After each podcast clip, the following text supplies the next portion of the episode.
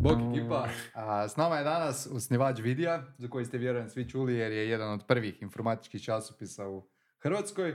A, a osim toga, ne znam koliko ste znali, a, Tomislav je i pokretač prve virtualne sjednice vlade na svijetu, što mi je jako zanimljivo, volio bi čuti više o tome, nisam znao uopće za to. Organizator, pričat ćemo. Organizator prve konferencije o industriji igara u Hrvatskoj i idejni začetnik prvog hrvatskog mikroračunala Vidi X koji imaš ovdje sa sobom, ako se ne varam. Evo ga, ne znam gdje je kamera. Evo. Da. To je zapravo pločica PCB na kojoj, čak imam cijeli kompjuter, tu mogu pokazati, da? Pokaži. A možemo to. Evo to ovako izgleda, sad smo stavili fancy kutiju. Evo, to je zapravo... Nice. Nema baterije sad unutra, ali evo, otprilike ovako izgleda. Dobro, i čemu to služi? Pa zapravo, Ko Raspberry Pi. da, e, ono što je zapravo, zove se razvojno mikroračunalo i ideja je zapravo da klinci u osnovnim školama, Mm. u srednjim tehničkim školama pa i do fakulteta, ovaj, rade nekakve razvojne projekte. Dakle, ovo može biti srce nekog robota, a, Mhm. može se upravljati dronom, može se, može biti srce broda, može upravljati pametnom kućom. Dakle, ono, klinci uče programirati na jedan zabavan način, a mi smo htjeli ne- ne- napraviti nešto što je ono, čini razliku, a htjeli smo zapravo, ako sad hoćeš da odmah o VDX-u pričamo, ako to je zanimljivo, Možemo, možemo. možemo, da. Zašto ne? Vidio sam da je tema broja bila sad u zadnjem časopisu, tako da zašto ne? ovaj, zapravo, gle, uh, možda kontekst, ono, znači, kad, kad sam pokrenuli vidi, mo- ono, mora se znati da su to bile 90. gdje nije bilo interneta još uh, rašireno. Dakle, sve ove medijske kuće koje su danas prisutne uh, nisu imali web stranicu. Mi smo imali me- možda među prvih 100 domena registrirano domenu vidi.hr, nismo baš znali ono šta zapravo bi s njom trebali raditi. Mailove smo si otvorili i sve ok, ali ta komunikacija još nije bila prisutna i materijali su se zapravo spoznaje o novim tehnologijama, mogu se dobiti samo da putuješ po svijetu.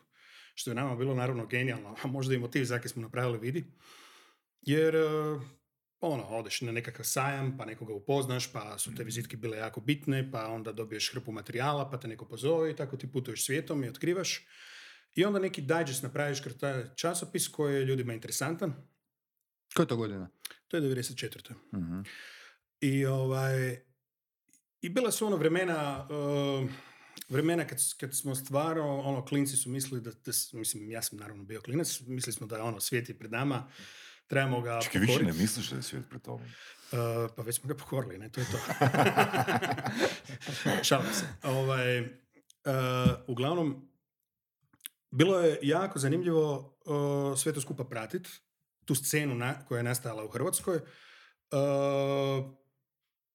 malih firmi koje su danas postale velike i ono što je zgodno, negdje tamo 2000-ih smo napravili natječaj za inovacije. Prvi natječaj za inovacije, zvali smo ga Innovation Award, još uvijek on postoji. Uh, recimo, ono što je zanimljivo reći da je da je Rimčeva prva nagrada van škole zapravo bila baš na našem na- natjecanju, on to često i spomene. A Bilo je tu puno zanimljivih firmi koje su danas uspješne i, ili su se već prodale, poput na, Nanobita recimo. Ne? Mhm. Uh, ne- kažem da su naše nagrade im ovaj, sigurno dovele i do bogatstva, one su, su, oni su svojim radom i inovacijama, ali došli do toga, ali ono što je bitno, pratili smo zaista ono nastanak te danas moćne ono, IT scene. I onda smo rekli, kako smo vidjeli da dolaze mladi sa, e, sa nekakvim, jako puno vremena gube da uopće naprave taj prvi PCB pa na njega stave nekakve dodatke, onda smo rekli bilo bi super kad bi napravili neku osnovu i podijelili ono u tisućama u Hrvatskoj, neku ovakvu pločicu, ne? Evo, to je bila zapravo ideja prva. I da onda ljudi na nju ovaj, stavljaju svoje komponente da nam šalju nekakve projekte. Sad kako smo to išli raditi, onda smo se naravno malo upoznali a, sa, više sa elektronikom. Tu smo upoznali sjajne firme koje su nam jako pomogle u tome. I ovaj, shvatili smo da moramo napraviti zapravo konkretno mikroračunalo koje će biti zaokružen proizvod. I ovaj, i to smo uspjeli napraviti, dali smo ga na test na, ono, na, na par institucija i na fakultetu, na feru i oni su se oduševili. I zapravo, evo, ono, sad su bili nekoliko STEM ljetnih kampova, Zagrebački računalni savez, ono, recimo savez koji, koji producira 90% svih olimpijaca sa zlatnim medaljama, ovo ima na svom ljetnom kampu VDX i oduševili su se. Pa onda, ne znam, robotički savez koristi VDX uz svoje robote koje, koje rade. E, Koja je razlika vašeg mikroračunala i Raspberry Pi-a? Pa ono što smo mi pokušali objediniti na njega, zapravo staviti ekran i, i, i različite ovaj, e, senzore koje možda Raspberry Pi nema kod sebe ugrađene odmah. Dakle, da oni imaju zapravo ono all-in-one uh, priču već spremnu i da već zapravo sa tim bazičnim modelom mogu krenuti u, u nekakve ono, svoje projekte. Tako da pripremili smo im recimo možda 60 gotovih projekata gdje zapravo učenici i, i učitelji mogu ono, staviti na jednom školskom satu već napraviti nekakvu pametnu kuću i zapravo svi senzori i sve što je potrebno već se nalazi na njemu. Cijenovno, e, razlika između Raspberry Pi i VDX-a? Pa zavisi, ne? Mislim, mi sad nešto radimo i sa Raspberry Pi-om, uh, mislim sad je recimo ono, Raspberry, Raspberry Pi 4 narastao na nevjerojatne cijene, čak i nedostupan, ali mi se zapravo ne nalazimo još u slobodnoj prodaji sa VDX-om, jer uh, kad smo baš ga pokrenuli, onda je uh, krenula je korona i stali smo na šest mjeseci jer nismo mogli nabaviti komponente. mm Sad se mogu Uh, nabaviti. Pa sad se mogu nabaviti, jako je velik problem sa, neć, sa nekim komponentama. Mi smo neke ključne komponente nabavili e, prije godinu dana. E, to još uvijek je nered e, na tržištu i ono, učetverostručile su se nekakve cijene. i Tak, tak da stvarno tu ono, e, još uvijek je Dobro, jel, mo- jel može VDX cije- cijenom konkurirati Raspberry Pi-u? Pa može, ono, ali možda je neusporediv. Raspberry Pi je jako do- dobro mikroračunalo, ali e, ideja je ono što sam rekao kod VDX-a da je on zapravo all-in-one mikroračunalo. Dakle, ono što još mu je dodatno, što smo si još dodatno zamislili, da on zapravo ima taj expansion board u kojem zapravo će se tek početi ono dešavati projekti. Sad mi radimo tematsku pločicu, taj shield koji će biti, koji će biti meteostanica, pa će neki drugi se baviti, ne znam, potresima, neki drugi će se baviti nečim trećim, ne? To jest, treći će se baviti nečim drugim. Ovaj, tako da on zapravo ima uh, inkapsulirano cijelo rješenje zapravo na jednom mjestu i to dokazuje zapravo što kad smo sad recimo imali edukaciju na tehničkoj školi Ručer Bošković, ono, usred ljeta su se učenici javili da dođu na edukaciju. Uh, kad je bila prva pauza, niko nije htio izaći na pauzu van. Ne? Znači, stvarno im je jako brzo bilo usvajanje znanja. E, jako su brzo svladavali gradivo koje je čak bilo namijenjeno profesorima, koje je napravio FER za, za potrebe ovog. Tako da zapravo i mi otkrivamo ono, e, sve skupa ono kako je projekt zanimljiv i kako, kuda se sve kreće. E, ono što mogu reći da, da možda će se desiti da recimo do sad ministarstvo naravno nije još nabavilo ta računala, mi ih, mi ih u škola distribuiramo tako da e, pronalazimo sponzore e, firme koje su zapravo doniraju, ali možda će se desiti da će prva američka public school kupiti prije nego, nego će biti hrvatska. Ne? To, to će se u nekoliko sljedećih mjeseci vidjeti. A zašto, čekaj, čekaj, zašto je to tako? Kako do- ono, dolazite do prilika u američkim public school? Oni se sami javljaju ili? Pa evo, da, ovo, je- ovo je bilo zaista tako, da. Da, dobili smo poziv. e, Ali kako su vas našli? Kako se dolazi do toga? Pa to, mo- to možda treba pitati njih. Dobri su skauti, ne znam. Pa gledaj, mi se trudimo da zapravo kad pišemo... Pa nisi im po ti postavio to pitanje. Pa mislim, ono, to je vredna informacija. Da, da, vrijedna informacija. E, naravno da znam kako su došli do sad neke stvari, možda Ne- i ne... nećeš nam reći, Ne, nećeš nam reći. reći. Mogu ti pomoć uz neki određeni postotak. ovaj, e, znači, ne, nećemo se hvaliti kad smo mi sad ono, evo, bili jako ono, promućeni, došli na američko tržište, osvojili ga, da, oni su kontaktirali nas.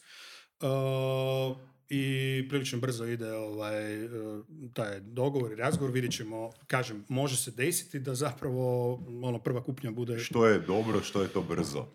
Pa, u, tako, u prodaji da, da, da, pa dobro, ne, ono, u sljedećih nekoliko mjeseci ne mislim na jedan primjerak, mislim da ono, da, da će ono, određene, ono, ne znam, škole ili određeni okruzi ili ne- neko područje zapravo naručiti ono, ono prve ozbiljne količine, ovaj, pa ćemo vidjeti ono, Daj nam sam, molim te objasni. Mhm. Znači, o, gdje je proizvodnja?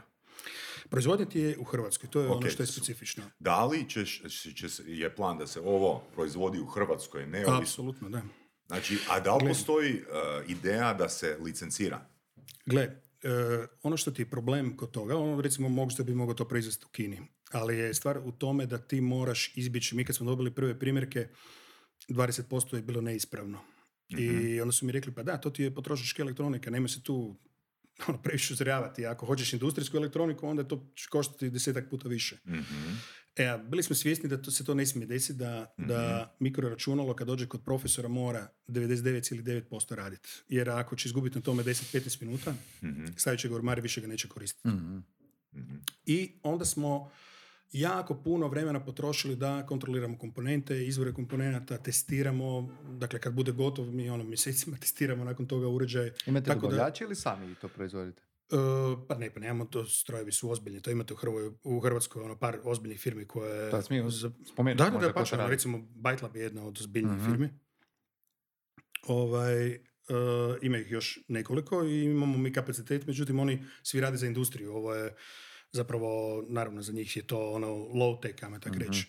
E, u Kini bi mogli proizvoditi za možda puno manje novaca, ali onda imate problem sa, sa kontrolom kvalitete. Dakle, to se neće vjerojatno desiti da mi to proizvodimo u Kini. Koja je minimalna narudžba? Pa, mislim, stvar je u tome da morate komponente iz jedne lage naručivati. Dakle, možete vi sad tu pipkati po 10, 20, 30 komada, ali zapravo mi morate šaržu od tisuću, dvije tisuće istih komponenata naručiti da zapravo budete sigurni da će uređaj biti ispravan. Jer ako to malo uzmete jedan otpornik tu, a drugi tamo, a procesor tu, s ovog skladišta s onog, to smo već imali na početku taj slučaj, onda uređaj možda neće raditi tako kako ste si zamislili. Tako da recimo kad radimo naklade, ajmo tako reći, ili serije, onda, onda gledamo da one budu sad u tisućama. Ovaj, jer o- ostalo sve skupa nije isplativo i vrijeme koje se utroši na to, to je... Ako, ako i kad uspiješ to napraviti, uspijete to Dobro. napraviti, što to točno znači za tebe i za vidi? Koji je ono Ko će se promijeniti ishod? prioriteti? Kaj će se, ti kaj će se ne- promijeniti? S obzirom da ti je naša ideja bila da zapravo svi DX se poigramo zapravo, ja ti mogu iskreno reći da ovo, da interes nadmašuje na naše ciljeve koje smo se na početku postavili. Dakle, mi smo htjeli zapravo podijeliti te PCB-ove, da, se, da imamo ono, evo, ne- nekakvu podlogu da, da klinci e, ono, kreiraju nekakve stvari na našoj platformi. I do sad smo mi opremili negdje sr- 60-ak, 70-ak škola u Hrvatskoj sa VidX učionicama i oni rade, 80 nastavnika je educirano.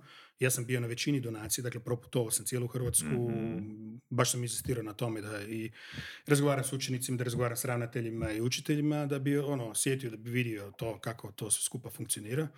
I naravno onda si u doticaju sa najnaprednijim zapravo profesorima i, i, i učenicima. Otkud novac? Jel, no, jel to samostalno financira, financirate Pa gle, ili, svak- ili, ili imate investitore? Da, da, da, ma ne, ne, nemamo investitore. Do, došlo je vrijeme za, za, za tu situaciju, ali... E, ovo ali, smo- Mislim, razlog zbog čega te to pitam. Dobro. Mislim, investitori, koliko čujem a, u razgovorima, u surovim strastima, nisu baš a, a, toliko samopouzdani u investiciju hardvera.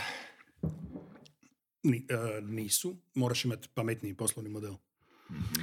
E, mi imamo dobro razrađen poslovni model i to što mi sad radimo trenutno, naravno Hrvatska je možda pokazna e, stvar. E, ono što sad sljedeći korak je usmjeravanje van granica Hrvatske prema Europi i prema Americi. E, opet ponavljam, to prvotno uopće nije bila zapravo ideja, nego da, eto, da se poigramo, ali interes je jednostavno velik.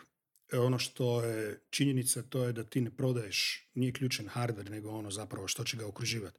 Tako da u Hrvatskoj ima par e, jako dobrih firmica i ideja koje su se napravile i čuli ste za njih.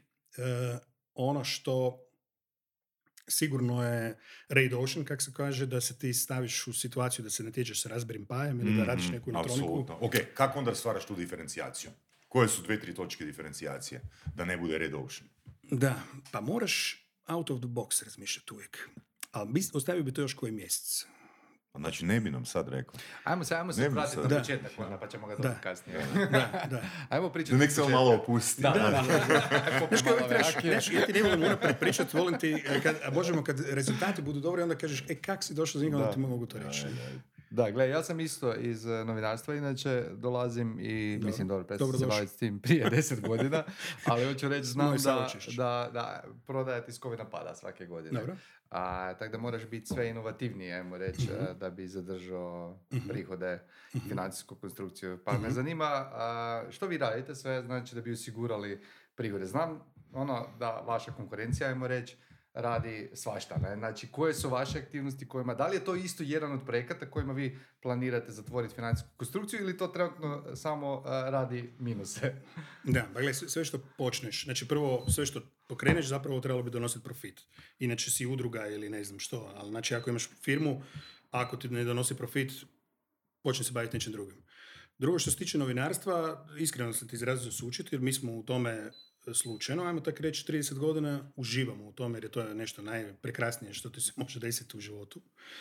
I tu nema, tu ne, što se tiče baš novinarstva i novinara, mislim da su oni stvarno ono, ono i pocijenjeni i slabo Tomislav, samo molim si- te, da, da, da, da, da ne mislimo da su novinari oni koji pišu članke, ne mislim, kad kažeš ono da je to najljepši posao, e, to govoriš zbog cijelog eksperijensa novinarstva. Da, jel da, tako? da, da, znači, da, i putovanja, i druženja, i upoznavanja. Da, naravno. O- znači, o, Utjecaja, je. o utjecaja, o tome govorimo, a ne ono, E, pa gledaj, O novinarstvu, cijeli život moraš, to ti kao da kažeš ono, e, gle, aha, život neću gledati kao cjelinu, a ko vam je što moram po kiši ujutro u školu, ne? Pa da, naravno, gledaš kao cjelinu. Dakle, novinarstvo kao cjelina je prekrasan posao.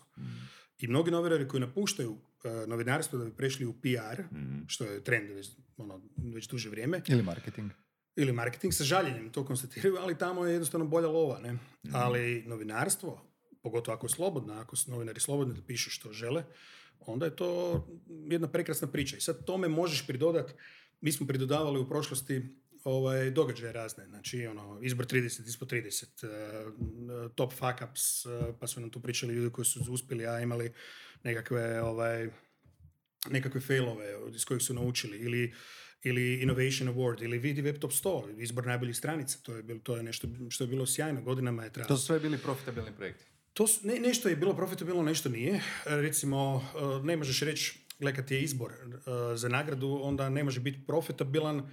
E, to jest, u Hrvatskoj je jako teško e, naći niš- nišu u kojoj ćeš ti biti profitabilan, zato što ako hoćeš imati pošten izbor, naravno ne možeš naplaćivati nagrade, ne možeš imati kotizaciju za ulaz, onda se nešto pokrivaš sa sponzorima, a kako smo mi imali pravilo Uh, da bi potpuno ono to čistili tu priču ovaj, o mo- mogućem utjecaju sponzora na nagrade, onda smo u nekom trenutku zabranili da sponzor može se i natjecati za najbolju stranicu. Pa ima I onda imaš situaciju da sponzora više nema. Ne? I onda si game over. Ne? Uh, tako da kad je bila zadnja kriza, neke te evente smo zaustavili.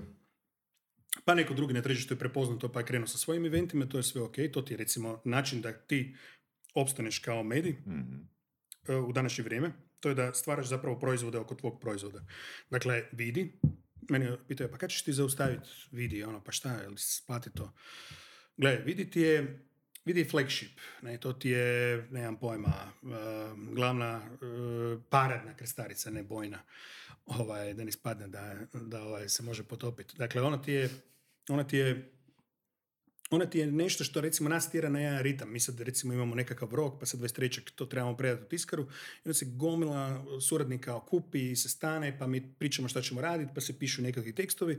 Imamo nekakve rokove, neku kampanju i onda se izda taj sadržaj i onda taj sadržaj se naravno preskoči kaskadno u sve ostale digitalne platforme koje mi imamo i koje su isto posjećene u, ono, u lijepom broju. E, tako da časopis je, tu će biti sve dok tih, uh, pa gledajte, mi, mi imamo par tisuća pretplatnika koji 99,9% produžuju pretplatu. Osim ako se, Koliko? Par tisuća? Par, znači dva? ne, 2850. Ok. ja. Um, ajmo se vratiti još malo na početak, ako, dopustiš, Marico, može? Znači, govorimo o 92. odnosno 94. godini, eh, kada je, kada je vidi ovoga osnovan. A, I eh, ono što sam saznao pre par dana da su 90. godina naklade eh, takvih časopisa eh, bilo je preko 40.000 komada. Jesu, brutalne su bila. Ali mislim, da, da se ti odgovor Nije na bilo početku. interneta. Nije bilo Da, da, interneta. da, ali hoću reći, mislim, eh, i dalje ta baza... ono, Bravo, ta to ti je ključ. Znači, ne da je ba- ta baza je narasla više struko. Mhm, Samo ti onaj taj sadržaj konzumira kroz njegovu konferenciju, Mhm, tako je, kroz svoje sadržaje, kroz one platforme, kroz digitalno. Znači danas, danas je, ima neka procjena gdje je možda, ne znam, go- mjesečno uh, 700 tisuća unika konzumira digi- uh, tehnološki sadržaj. Ne? 700 tisuća. U Hrvatskoj. U Hrvatskoj, u Hrvatskoj. Ne? To je lijepa brojkica. Ne? I sad tu možeš ga dotaknuti na različite načine. To je ne, to je istraživanje e, preko digitalne platforme rađeno i ni, ni, nisam siguran u pouzdanost toga, ali postoji neka takva brojka. Dakle, Mislim, da, to je opet pitanje ti- kriterija. Kako ćeš, e, kak, kak definirati kriterij, da. kak definirati kriterij e, konzumacije Ma oni ti napravili su istraživanje tako po svim ovim većim portalima, svaki tehnološki sadržaj koji se kliknuo, ono, sudjelovali su tom, pa su onda gledali, izbacili su i nike, pa su došli do te neke aproksimacije. Sve su to, naravno, Ok. aproksimacije. Ali, gle, danas je tehnologija u svakom džepu. Prije 30 godina mene bi mama pitala kakav to sajam šta je to, šta se tamo radi, ne? Iako smo mi rano imali u, u, u kući kompjuter, ali ovaj, ljudi maso, masovno nisu znali zapravo što je to i čemu to zapravo služi. To se desilo ono za ono možda 15-20 godina. Dolaskom smartfona to je postalo ono, ono common sense. To je nešto što danas eh, moj punac, tvoj baka, svi znaju i svi koriste i, i, i, i, Facebook koriste ljudi do stote godine, tamo se sastaju sa prijateljima koje nikad nisu bili. Dakle, danas je tehnologija opće prisutna. Ne? I zato može biti i e-commerce i sve ostale stvari koje su narasle. Dakle, mi imamo tema koje ne stanu vidi. Mi, mi, mi ono jako to ono suptilno uh, izaberemo, otkosimo ono, i stavimo ono možda najvažnije od najvažnijeg i kažemo Ok. evo. Ali re- recimo velim, mislim u izdavaštvu, ne, ne, ne razumijem se stvarno i like sam tu, ali ono, ajmo reći da sam načuo. Znači ti stalno u izdavaštvu, ono, ako imaš recimo neki mjesečnik ili tjednik, imaš i dodatne projekte, jel tako? Dobro. I onda u biti ono iznalaziš, ono, imaš neko istraživanje tržišta, iznalaziš te dodatne projekte i tu je isto 90-ih, Dobro. 2000-ih, eh, možda i dan danas, eh, su bili dodatni izvori zarade, jel tako? Mhm. Koliko je takvih projekata bilo i koliko je bilo ono uspješnih versus neuspješnih pokušaja? A gle, očito su prevladali uspješni, jer mi ne bi postojali, znači firma nije bankrotirala. Nakon skoro 30 godina. Da, znači skoro 30 godina smo tu. E, I ono kad smo pričali prije, ono, ako ti prošao 6-7, svaki poduzetnik, ako nije para poduzetnik, ako ne radi, da je osnovan da radi s državom i takvim stvarima, znači ako je stvarno na tržištu, ako je on prošao prvih 7 godina, e, taj teško može propast, osim ako baš ne odluči jednostavno zaustaviti projekt. Dakle, sve ostalo je, moraš, to je na putu. Tebe ko, znači mi sad tu pričamo na stroju, svako od vas ima neki projekt, za dvije godine vidjet ćete ono, ono već ti ćeš imati nešto novo, ti ćeš imati novo i to je normalno. Znači, to je put poduzetnika. Dakle, on cijelo vrijeme poduzima. Moraš se prilagoditi, ajmo reći. Tako je, zato, zato ne možeš nešto ono, ja recimo osobno, ja ne vjerujem u priču uh, evo tečaj kako ću vas naučiti da budemo in- inovativni ili, ili ti bit ćeš poduzetnik. Dakle, to Ok, ali sad pričamo ono... I sad ajmo se vratiti na ovo. Znači, manji je bio, znači bilo je možda fail, uh, fail projekata. Recimo, imali smo situaciju gdje smo ti imali uh, časopis za igre, PC Play, koji, ovaj, koji nije mogu ni imati ni jednu oglasnu stranicu. Jednostavno nismo mogli nagovoriti oglašivače da budu unutra. Rekli su, mi Znači, tom- prerano je bilo. da. Znači, pazi, postojali smo 10 godina i organizirali smo turnire. Sad će to ekipa iz Rebuta reći, pa daj mi. Ne, mi smo stvarno na Infogameru smo organizirali velike turnire. Tisuće ljudi se prije- prijavljivalo na Unreal Tournament. Ono, stvarno show. Ali mi od toga nismo imali kune. I prvo klinci nisu mogli si priuštiti časopis koji uopće košta nešto, ajde, nešto smo prodavali, nismo imali oglase. I dolazi prošla kriza i šta se dešava? Unreal izdaje svoj engine kao slobodan. Ovaj, ono, postoje ono cijelo, cijela ideja da će mali izdavači više neće moći zapravo ne, to je, prvo se desilo okrupnjavanje, dakle veliki Activision i ovi su kupili nekakve male nezavisne izdavače i ja raspita se malo o industriji, kažem, ma to ti sad tako, ostaće ti 3-4 velike i ovo sve ostalo je ono, game over. I mi kažemo, ok, onda to je kraj, ono, ništa. Gled, kriza dolazi, moramo zaustaviti taj časopis, samo nam troši novce. ne. Dvije godine nakon toga indie scena nastaje, boom, cijeli, oko mobilnih e, igara, svega. Dakle, ljudi rade igre, ono, posvuda, ne moramo uopće objašnjavati šta se desilo. E, svi oni koji se nisu htjeli oglašavati sad sam fokusirali imate nešto vezano uz gaming i mi bi samo to. Dakle, Pa zašto sad Znači, stvorio se, stvorili ste community koji je trebao samo malo sazrijeti, jel? Znači da ste bili strpljivi, mogli ste biti prvi Pa gledaj, u bili gaming smo, da, to ti su uvijek, kad si na dugo, to ti je deset godina, gledaj ti, e, pazi, deset godina se ništa nije dešavalo, ok, super, zabavno imaš community, sve ok. I kad ti dođe kriza, koja, ne znam jeste imali tad biznise, kad je bila zadnja svjetska kriza, to ti je na moru, dolazi luja, veži, bacaj teret, e, za, na- napni sve i, i pričekaj da prođe luja. U tom trenutku konkurencija se rađa. Dakle, ti spavaš ili si rekao neću se s tim baviti, neko drugi je vidio priliku i napravio super stvar. Uh, dakle, dečki su napravili, recimo, ako mogu malo ga zreklamirati, Da, Reboot, dapače. ono odličnu, odličan projekt i međunarodnu konferenciju. Ja sam siguran da i to doprinjelo da se ono gaming industrija kod nas u Hrvatskoj isto ono razvije na, na, na poseban način. Isto tako, ono, sigurno je bilo failova, ne? neke smo događaje, recimo, da li fail da smo, ono, vidi Web Top Stock, to ti je bila jedna nagrada koja je, ono, bila fenomenalna, gdje su, ono, ono, tražilo se mjesto više da se dođe, jer to je bio izbor stranica. Pazi, svi da bi se prijavili za to morali su imati link, ikonu i link na našu stranicu. Tisuće, tisuće je bilo polinkano, da bi, e sad, problem ti je kod takvog izbora što ti ono, sto je super sretnih, ali ono, 2900 je nesretnih, ne? I onda vrlo brzo skupiš ono neprijatelje i Onda je i trebalo biti vidi tisuću. Da, da, da, da, da, da. Onda to gubi smisla. E, tako da, da li smo mogli ostati? Pa gledaj, u nekom vremenu ostaviš nešto sa strane i ideš dalje. Ne možeš sad sve vući sa sobom. Ne? I mislimo, znači kad me pitaš, ne znam koje je ono vršno pitanje, ono, da li je ono pitanje da se čuzi, pa kako si ti još uopće živi, ili ja sam se raspitao, ti ne bi trebao Ne, ne, ne, mislim, gledaj, to je, to je, to je frame u kojem, to je, to je frame u kojem ono, moj doživljaj je da Da. stalno moraš biti inovativan. Je, je. E sad, To ti svaki tu, tu, mi se, tu imam ono, da, moraš biti, da, pogotovo u marketingu, da, znači, Da, e, imaš s jedne strane follow your dream, a s druge strane imaš follow the green. E sad ono ki mene zanima je, da li ti je vidi časopis uh, follow the, your dream, a da li su projekti i sve ono ke radiš uh, na toj platformi ti je Da, da, da, follow the da, da, da, naravno. Znači, ono, vidi je nastao kad sam stvarno bio jako mlad. Znači, s 20 godina možeš misliti, znači ti trebaš donijeti prvu, tad su bili akcentni nalozi ono, u tiskaru i ovaj će ti za 30 dana uzeti imovinu i sve i ti si spreman, vjeruješ u to, daješ sve na panj, mama ni ne zna i ideš u rizik i vjeruješ to je uspjelo, a mnogi nisu uspjeli. Znači, ja Otkud, znam otkud to, mnogo- otkud to uvjerenje? Znam da si, mislim, koliko sam vidio, počeo si u Bagu, jel tak? Znači bio si dvije godine tamo i odlučio si otvoriti vidi. Koja je bila ono odluka, za, mislio si da možeš bolje, drugačije, znači koja je bila diferencijacija tada Ma neću ti sad? to reći.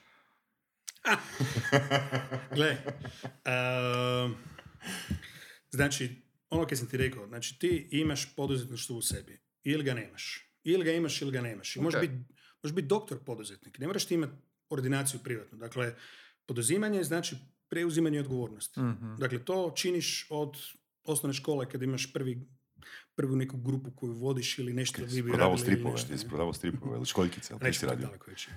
e, znači, to je stalno u tebi. Ti stalno imaš nekakve ideje šta bi, šta bi, šta bi mogli raditi. I, i, i stalno ti to, taj ti ono nemir te tjera naprijed. Uh, ako hoćeš spomenuti kolege, da, ono, bio sam ono, kao mlad tamo, uh, to je jezgro ono, ljudi koje je započinjalo uh, Bag 92. Uh, to je to je baš bila godina kad je nastao, ja mislim, ne znam da li je godinu dana prije nastao Byte, jedan časopis koji je nestao. Ali ovo je bio baš pravi autentični hrvatski jer je Byte bila licenca američka. I mi smo bili svi ono, jako nabrijani, to je bilo jako fora. I, i, I to su vremena kad ono vjeruješ stvarno, mislim još je bio ono rat tu, ali mi smo gledali ono dalje, ma to će završiti, bit će sve super, mi ćemo biti, ono, tehnologija je nešto što te stvarno razveseljava u, u svakom smislu, vidio si ono budućnost, svi smo gledali SF filmove i, i vidjeli ono, to je to, ono, za deset godina idemo na mjesec, ne. Ali ovaj, uh,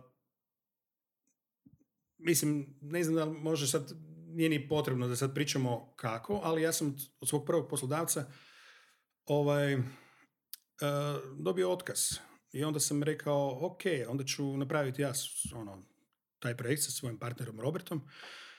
I ok, ja sam imao nešto ušteđevine 2000 maraka, svojih stvarno zarađenih od raznih Što je bilo poslova. dovoljno za pokrenut? uh, Pa gle, nije to bilo dovoljno. Ja sam zapravo, to je bilo dovoljno da dođemo, znači još e, moraš dati neka jamstva, pa kažu, gle, ako preživite treći broj, onda ćete...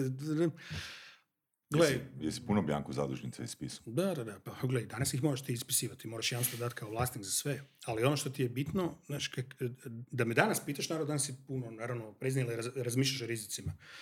I zato poduzetničke ideje rađaju se u masi kad si 20-godišnjak, ali recimo statistika je pokazala da zapravo uspijevaju tek kad imaš 40 godina.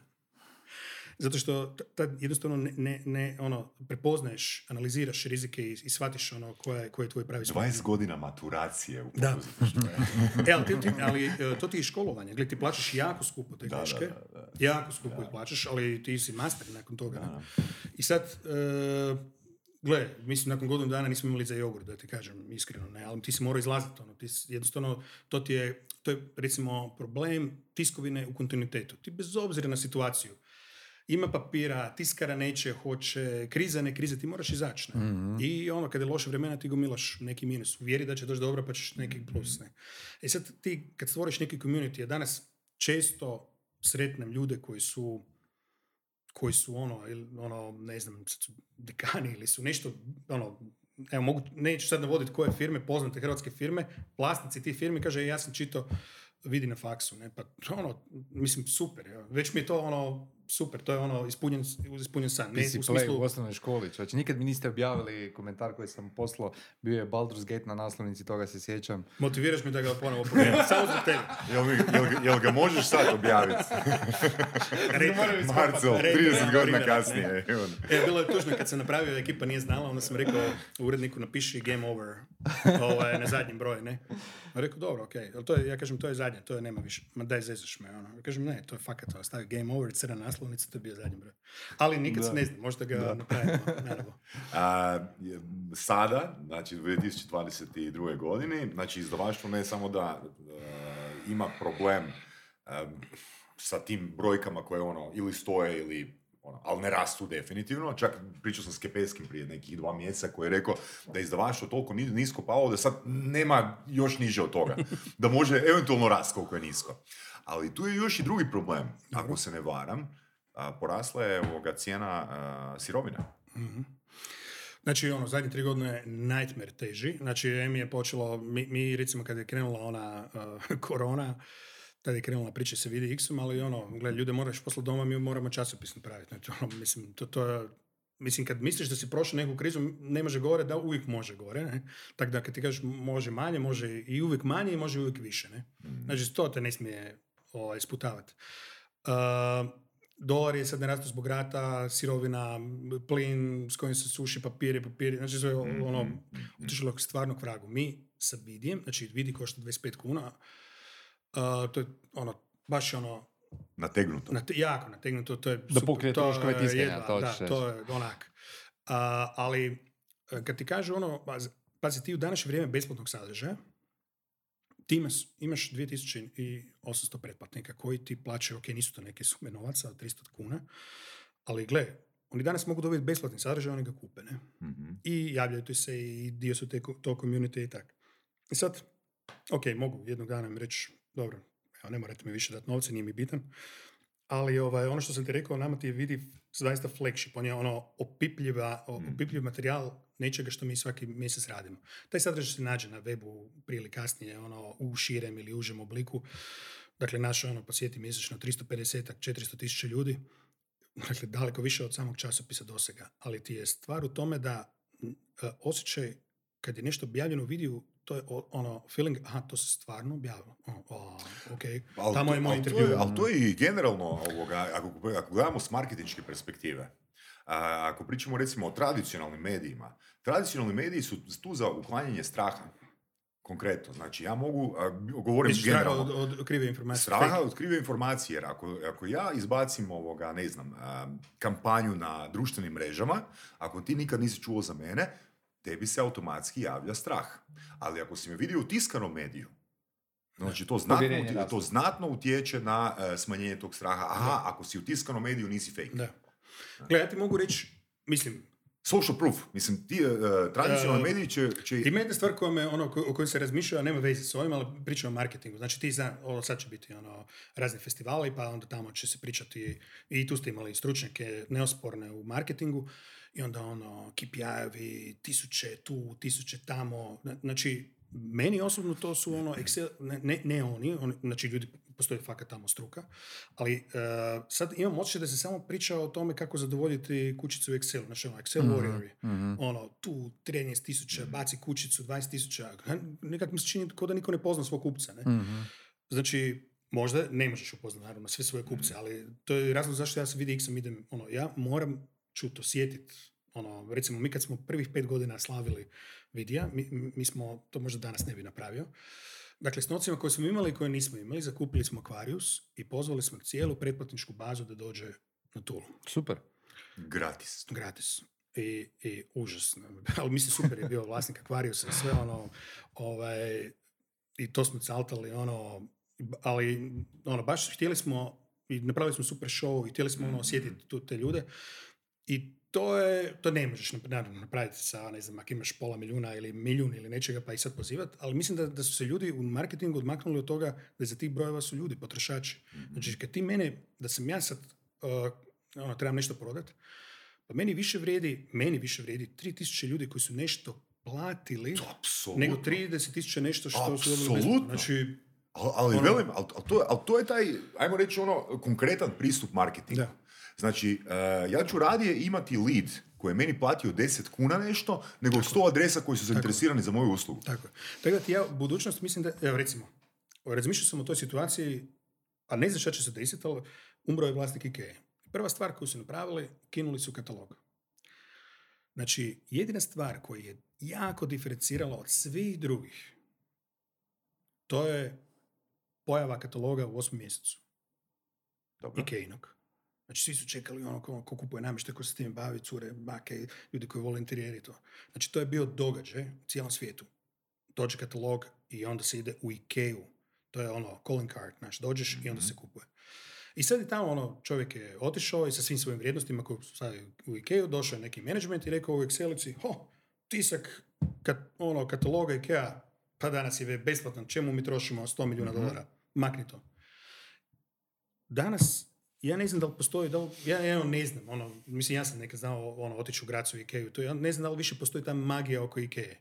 A postojala sa tim, ne. Danas su oni sve stavili na web, pa stalno su neke akcije i, mislim, možda griješim, možda, mo- mislim, možda ljudi znaju stvarno super, svoj posao vjerojatno znaju, ali ja mislim da, da su imali nešto š- i ugasili nešto što im je bilo genijalno. U Excelici je možda izgledalo opasno, ali na kraju ovaj, izgubili su nešto što ih razlikuje od drugih.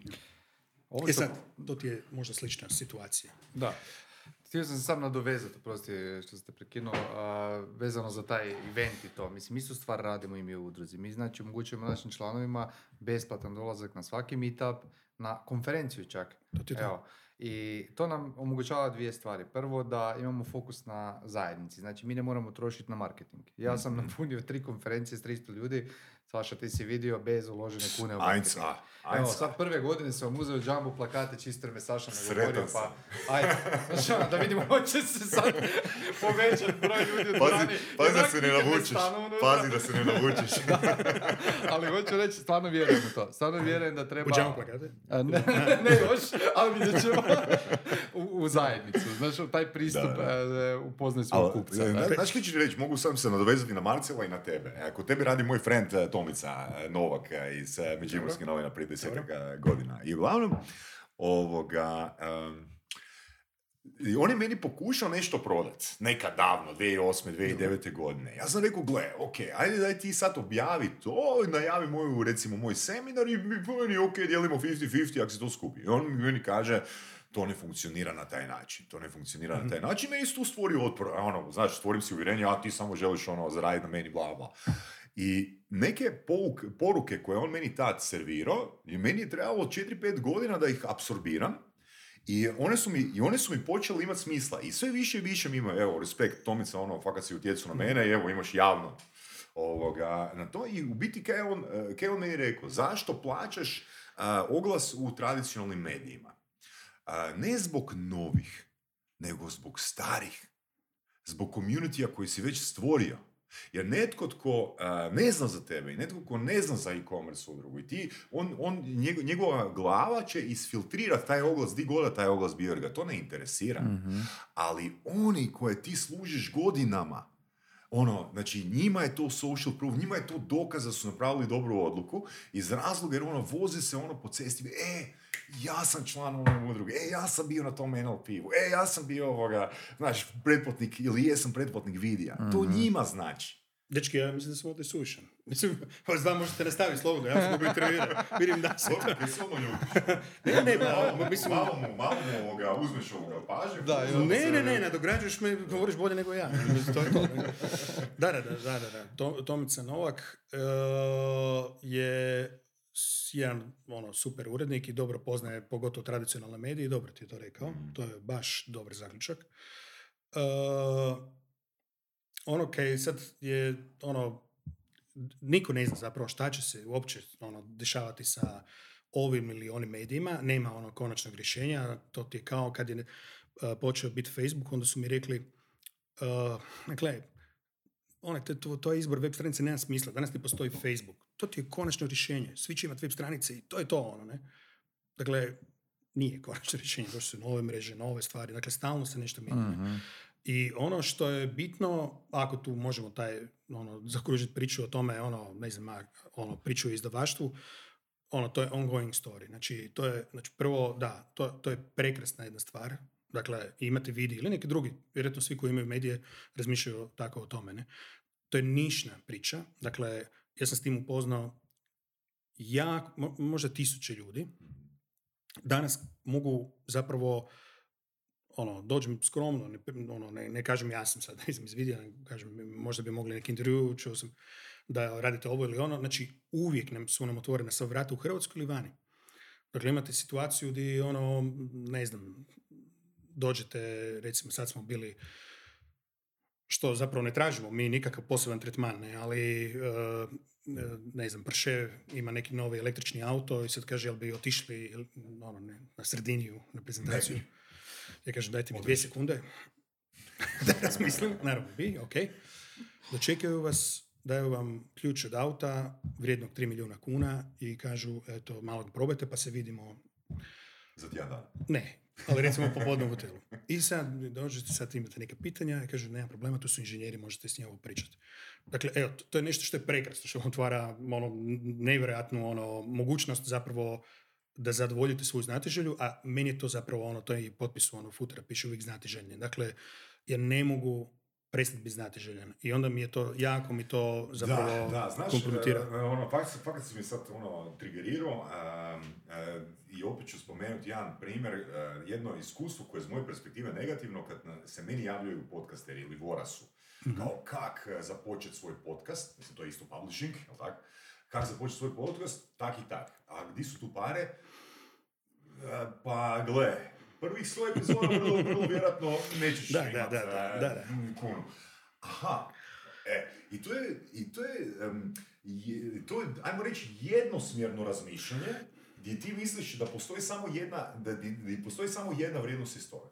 Ja da nemam tu, te podcaste, pa ja bi bio ono, u pola siromašnija osoba nego e, što sam danas.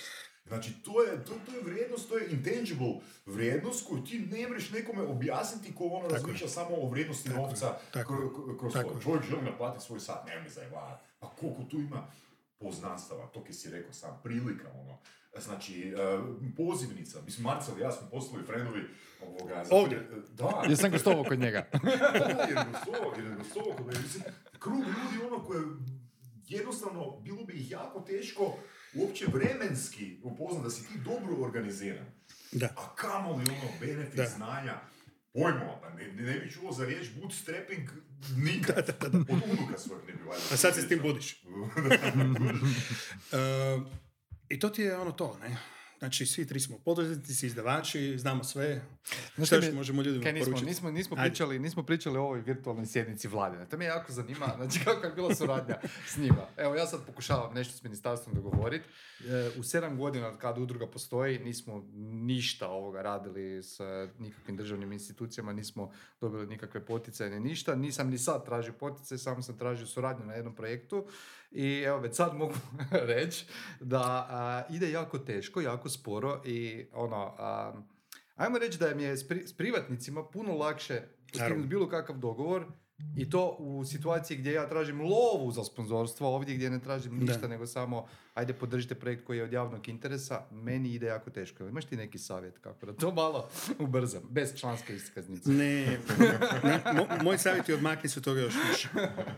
E, gle- mislim da su oni svoj svijet za sebe, mi smo svoj svijet za sebe. Pa sve jasno, ali mi I- radimo stvari od javnog interesa, razumiješ? Ja sam sad pokrenuo, i dalje. e, pokrenuo sam, pokrećem, još nisam ni za javnost e, najavio taj e, ovaj portal, sad ću ga prvi put spomenut. Znači radi se o servisu na kojem možeš provjeriti sigurnost svih internet stranica na svijetu. Znači mene svake godine zovu novinari i pitaju me kako provjeriti je li neki web shop siguran. I onda ja nabrajam ono, 5-6 kriterija za 10 medija svaki tjedan prije Black Friday-a. Ne? A, I da bi to spriječili, mi smo sad ovoga u suradnji s a, Scam Advisorom, jednom velikom organizacijom svjetskom koja provjerava sigurnost web stranica, pokrenuli white label projekt za hrvatsko tržište gdje sada svi mogu provjeriti sigurnost tih stranica. I ja kažem, ok, našim trgovcima, ajde vi proslijedite tu informaciju svojim newsletter pretplatnicima. Znači mi imamo sad doseg do 500.000 newsletter pretplatnika i ja dođem do ministarstva, kuc, kuc, evo imamo super stvar koju mislim da bi bilo dobro da ministarstvo isto podrži. Što tražimo od vas? Ništa, samo da stavite logo na projekt, a, čisto da ono dobijemo na kredibilitetu. Evo ta procedura traje već, mislim da tri mjeseca. Ja e, lansiram projekt za tjedan dana, neću ga još spomenuti zbog toga jer čekamo njihovo odobrenje, ali velim, e, problem je u tome da jednu tu značku ja ne mogu staviti gore jer čekamo odobrenja. A, ono što je problem je da Da ja... ti treba ta značka. Pa čisto zbog kredibiliteta. Inače mi ništa ne znači. Jesi Ali ono, siguran da ti to treba? pa evo recimo, ajde da ti pojednostavim. Taj projekt mene košta 10.000 eura, ja ga moram platiti. Da bi ga ja prodao nekom, ja moram imati kredibilitet. Da bi ja dobio vizu Mastercard banke Telekome, više mi znači da imam značku ministarstva. Sad možda se varam, pa evo pozivam ovom priliku Telekome banke i kartične kuće da, Da, se ja jave. Naši. Da, mislim da ti ta značka, osobno mislim da, ok, žao mi što ti ne prepoznaju, ono, ne, možem, ne mogu ulaziti u njihov um. Nije da ne prepoznaju, samo da mi je jako, jako teško i jako sporo Da, a, idu a ti to je, pregovori. ne? mislim, spore idu puno druge.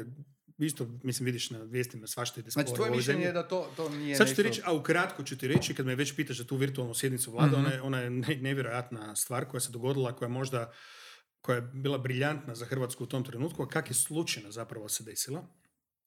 I to će ti dati, znači stvari su se nevjerojatno zgodno poklopile, ali ja sam danas ne bi toliko insistirao na tome, ali kak, kak sam bio klinac, onda, sam, onda ti je to uvijek izazov kad te neko odbije, pa onda kažeš e, ne mogu vjerovati da ne prepoznaju tako dobre stvari. Znači ja ti mogu reći da To će to. ovako, ja ti mogu reći da ako preskočiš ove godine značkicu, da će oni sljedeće godine tebe trebati tražiti da stave tu značkicu. Dakle, samo pr- moraš preći tu granicu. Znači, mislim da ti imaš vjerodostojnost i da ne trebaš tragati za, Mm. za tom vjerodostojnošću. Pa mislim da si A, u pravu. Ono, to, to, to, treba- sad, ono, to je sad tvoja vještina da ti dođeš do ovih korporacija koje se bave, koje ti trebaju, što si na, naveo, te neke brendove, do prave osobe koje će odlučiti malo po malo, ti ćeš, mi- mislim da sve ti je posloženo i nema brinuti oko toga, samo, samo ustraja. Gle ovo tu. Znači, mi smo ti imali izbor web stranica. Ti svake godine htio da bude nešto, nešto bolje od prethodne godine. Ne? I sad e, imali smo dvije, tri godine tu izbor i sad ja sam rekao, pa daj, ono, treba mi još nešto što će biti zgodno. Aj, napravit ćemo, bilo bi fora kad bi premijer nam se javio iz Banskih dvora, to je bila 2001. Uh, ono, kao, napravimo neki link, pa on se javi, pa pozdravi, ono, to, to jel, pazite, danas 2001. izgleda, to danas izgleda, to, je- to je jednostavno. Danas, ali tad, zamisli se, nema ničega, ne? Da. Nije bilo ADSL-a, je I, bio? znači, ono, baš. tekom se mora uključiti to, Da. ovaj, karne, svašta, ono, je bilo, ne? I uglavnom, sad kako, ono, ja, ja, ja nisam, koliko, koliko, koliko nisam poznavao politiku, ne, uh, ja sam nazvao sabor, ne, tamo neki broj telefona, ono, kaže, gospodine, ovdje ne živi premijer, nego ovaj sabor. Ali mogu vas prespojiti, bio da, ljubazan, kaže, mogu vas prespojiti. Možda sam imao do nekakav uvjerljiv glas, nemam pojma. I zato mene prespaja i javi se neka gospođa, Kaže, izvolite, ja sad kažem, pa gledajte, imamo neki događaj, možda bi bilo zgodno da, se, da je to dobro za promociju, premijera, pa kaže ona, dobro, čini mi se zgodno, ajde, pitat ću šefa, pa da, i sad o, nešto čujem neko žuborenje, kaže, evo, šef kaže da bi mogli doći na razgovor, pa njemu se isto sviđa. Ja kažem, dobro, ali mi možete reći ono sad, to kad s vašim šefom porazgovaram, koliko mi još treba, događaj bio za dva mjeseca, pa ono, koliko sad da dođemo do premijera, kaže, pa evo sad sam ga pitala, on je rekao da mu se sviđa. Aha, to je taj šef, dobro. I njemu se jako svidlo. I on se, sve su smo podesili, došao je tekom, sve super, ne. Imali smo, htio sam imati jedan sam band, to, to ovaj, su bili ovaj, Soul Fingersi. I oni su prvo svirali jednu uvodnu priču, ne, i sad se treba javiti premijer. Sve je testirano prije toga, ništa ne radi. On priča, vidi se slika, nema tona, stručnjaci lete lijevo, desno, ne, ništa, ono, 15 minuta, on otvara usta, mi ga ne čujemo, totalni flop, ono, ne. I onda je neko skužio da je čistačica izvadila putičnicu, zaista, vratila natrag i čuli smo samo, e, ovo je to bilo, evo, hvala, ja sad moram ići. Znači, ali, to je bio zalog, uh, ono, njemu se to svidilo, fora, ovo, mislim da je rekao da smo ga sve čuli. Uh, ljudi zapljeskali na kraju i uh, sljedeće godine smo rekli, ajmo napraviti premijeru nagradu za dodjelu za ono najbolje ovaj, ostvarenja u internetu. Ne. Jedna od prvih nagrada je bila recimo stranica Moj posao, pa Adriatica, Net i tako dalje. I sad to je sve super bilo, ali ja sam htio još nešto fornije i nama je palo na pamet kako bi bilo fora da mi napravimo, uh, da nagovorimo, tak smo se mi iz te perspektive to mislili da je to tak jednostavno, vladu, da obećamo da će svaki građanin imati svoj besplatni email. A to nije baš naša potpuno originalna ideja, nego je to Clinton imao u Americi kao master plan. I kak je on sišao sa vlasti, onda smo rekli, ok, ajmo uzeti to, bit ćemo prvi na svijetu. Ne? E, a bilo bi fora da tome damo kontekst da bude, da dio vlade bude kod nas, a dio bude gore. I sad, opet tim istim kanalom, njima se svima to svidlo. I ja sam otišao u ured koji je bio nadležan za to.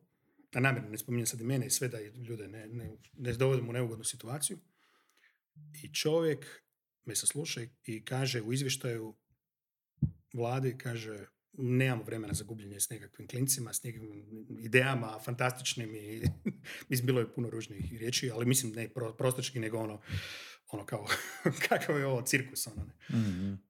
I meni to zapravo baš me jako pogodilo, zato što mislili smo da, mislim, to je bilo prvi put u svijetu, znači ideja da Mhm. dio vlade bude na događaju, dio gore i da donesemo neke akte vezane uz internet. To je to ono, uh, to je, stvarno smo mogli biti prvi na svijetu.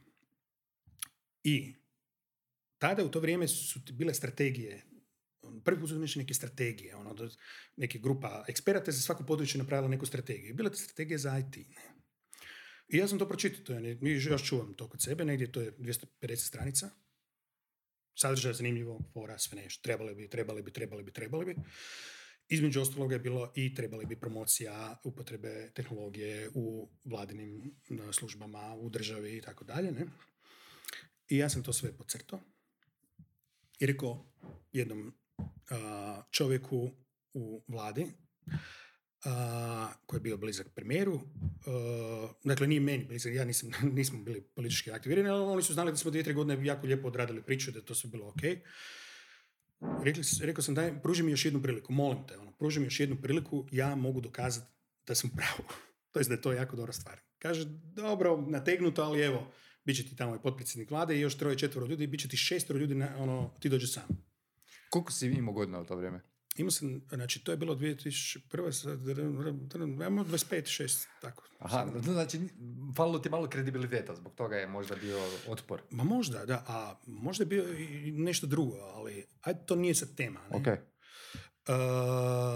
ja bi tu čak bio brutalniji. Ne? Možda i to, možda ego, a možda i nešto drugo. Znači, a to ili treće. Ne? Mi nikad ne ulazimo u tu mračnu stranu, tamnu ili bilo koju, znači kad vidimo da nešto, ili možda se očekuje od nas, ne, znači tu se mičemo. Ne? I sad, e, pazi, šestro ljudi, znači, ja to- znači, meni su isto rekli neko i tebi, ili nisu ti rekli, ne. Znači, uspio sam, ono, nagovoriti da se šestro ljudi sjedne i daje mi 15 minuta. I onda sam se zacrtao, sam se tu strategiju stavio između nogu i zacrtao sam sve stvari koje su bitne, koje su nekako uh, korespondirale sa našim projektom virtualne sjednice vlade. I onda sam napravio uvod. Dakle, prvo sam dao gospodinu koji je bio protiv mene, to jest koji je to htio srušiti. Onda sam rekao, prostite, mogu ja sad? Da, naravno, ajmo to, pa idemo, da se dignemo, ne? I onda sam rekao, naša ideja je, i onda sam zapamtio tih šest rečenica iz te strategije, da napravimo drn. I onda je čovjek se uključio i rekao, pa vidite, sad nama, mi slušamo sad nekog mladića tu koji nama mudruje šta bi mi trebali raditi.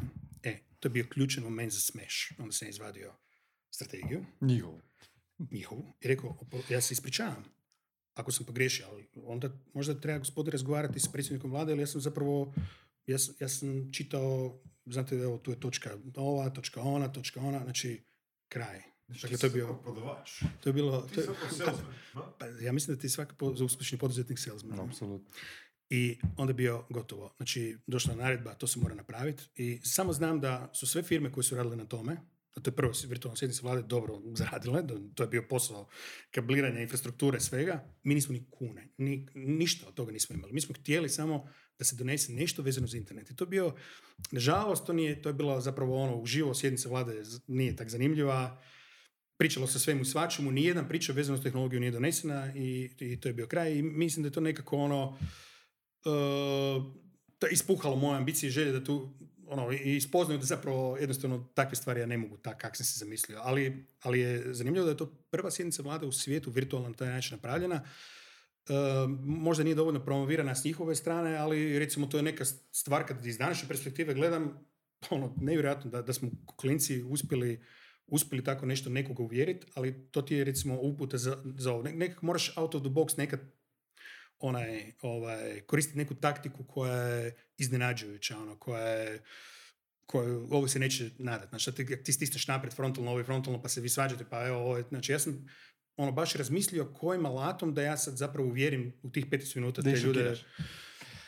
Ali gle, da nisam prije pročitao strategiju, ne bi mi to palo na pamet, ne, ne bi, ne bi mogao tih par dana. Ne. Tako da, ono, mislim da ti ta markica nije nužna za vjerodostojnost. Znači ti imaš već jako vjerodostojnu priču, samo Već, već, nastavi. sam- već sam ja poslao mail sad prije ove emisije.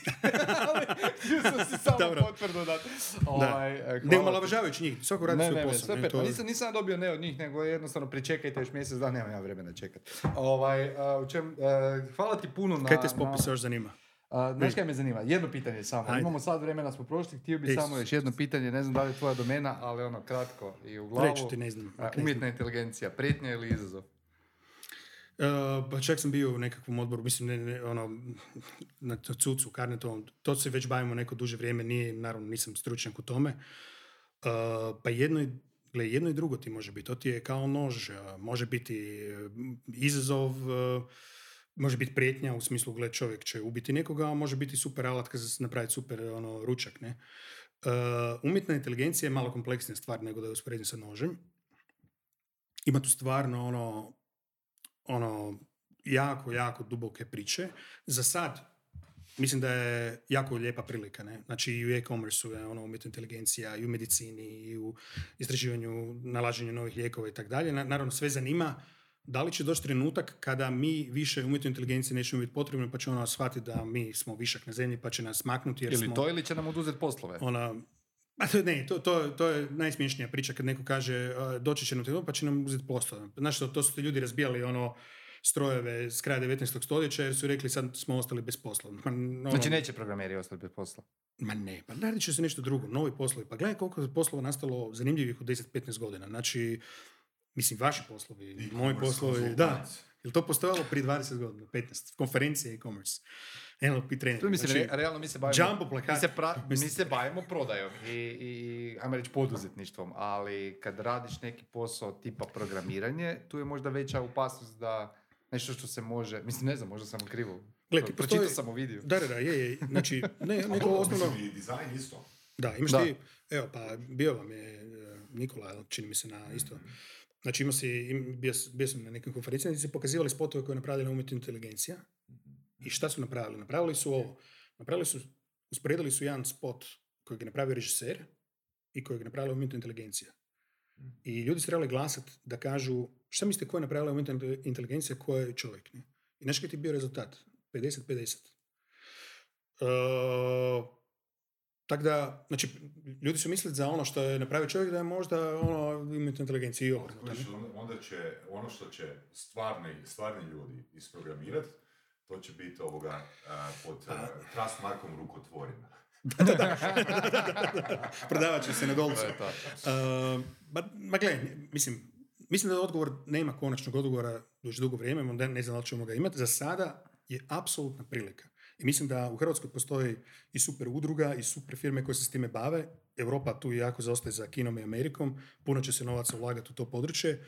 Mislim da tu postoji velika, velika prilika za Hrvatsku i za male tvrtke u, u Hrvatskoj da mogu se uključiti u te programe u, u svim mogućim branšama će biti, i već je sad, ono, ML, ti nekad razgovaraš sa nekim chatbotom od banke, vjerojatno razgovaraš sa, sa, sa umjetnom inteligencijom, ali i sigurno će nam pomoći riješiti probleme i sa lijekovima, sa zdravljem i sa mnogim stvarima za koje ne znamo, a sad će u budućnosti biti ono taj ono hal koji će nas pokušati isključiti, ovo je, nemam pojma, nadam se da neću biti živ Ali ovaj, uh, mislim da se sad još uvijek ono znanost gledam kao tehnologiju koja, koja je u službi čovjeka i gdje nam otvara hrpu različitih stvari. Ono. I svemir na kraju pred nama kojeg uopće nismo još ni, ni dotaknuli, ne? Osim što ga gledamo. Eto. Imamo jedno pitanje iz svemira, odnosno iz publike. Uh, vidi ima odlične prigode, jako dugo posla, iako portal nema veliku posjećenost, a časopis je u simboličnoj naknadi. Naknadi. nakladi. Da. Puno jači mediji ne mogu ni maštati o takvim prihodima. Koja je tajna? Pa ne znam na što se konkretno, mislim, ono, mogu neku seminar napraviti, ono, kak se posluje. Uh, ne znam šta znači sad, ono, uh, ono, mi smo mali ili imamo, aha, sad je, ispravlja, dobro.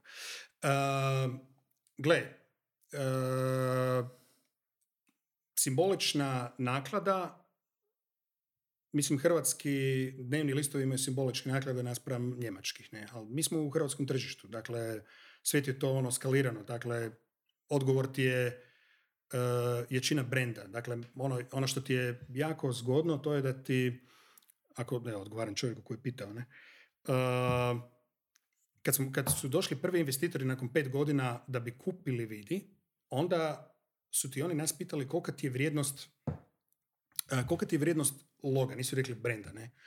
On se mislio, vrijednost loga, nemam pojma, koliko, dizajner, koliko smo platili, ono, 500 maraka, 300 maraka. Kaže on, pa je to više od 30%, ne znam, prometa, ne znam, to je taj ono kao uh, nematerijalna imovina. Ja, ja ga nisam razumio, mislim, on to toliko vidi, pa na šta ćemo mi te logotipove, ono, puno njih, ne? E, danas, danas svača šta je brand vidi. Znači, danas ti velike kompanije uh, mole Znači, recimo, mi u vidiju e, testiramo jako puno opreme i tehnologije. Ne može se kupiti nagrada. Znači, ako vidiš ono, Best Buy, Grand Prix, ono, takve stvari, to, to ne možeš kupiti. Ali uh, mnoge firme kažu, ok, uh, naš uređaj ili naša tehnologija je pobjedila, da možemo koristiti vaš, uh, vašu preporuku, se možemo linkat na vas, ne? E, to je nešto što postižeš nakon 20 godina, ne nakon dvije godine. Tako da, ovaj, Znači, ako ti treba recept, mogu da savjet, pa se možeš javiti poslije. Znači, ne znam da bi mogu napisati knjigu kako se uspjeva ono, da prihoduješ sa dobiti, a da unišno si mediju, ali naučiš to je trening. Ono. To, je, to je svakodnevni, svakodnevna priča o opstanku. Ne? A uh, nije ti bitna simbolika, to jest ono te male naklade ili male dosezi. Ja mislim da par, ono, mi imamo pet portala, imamo ja mislim, dovoljan doseg da dođemo do onih koji su, uh, koji odlučuju, koji zanima ta tehnologija. Znači, ne, ne omalovažavajući velike medije koje imaju, ne znam, milijunske nekakve uh, dosege, pa onda pričaju i o Kardashianima i o ovom i onom savjetima za kuhanje i sve to ok, to je sve život i to je sve, i ja ponekad pogledam sve to što ima, ne, ne Kardashianke, nego recepte, ne.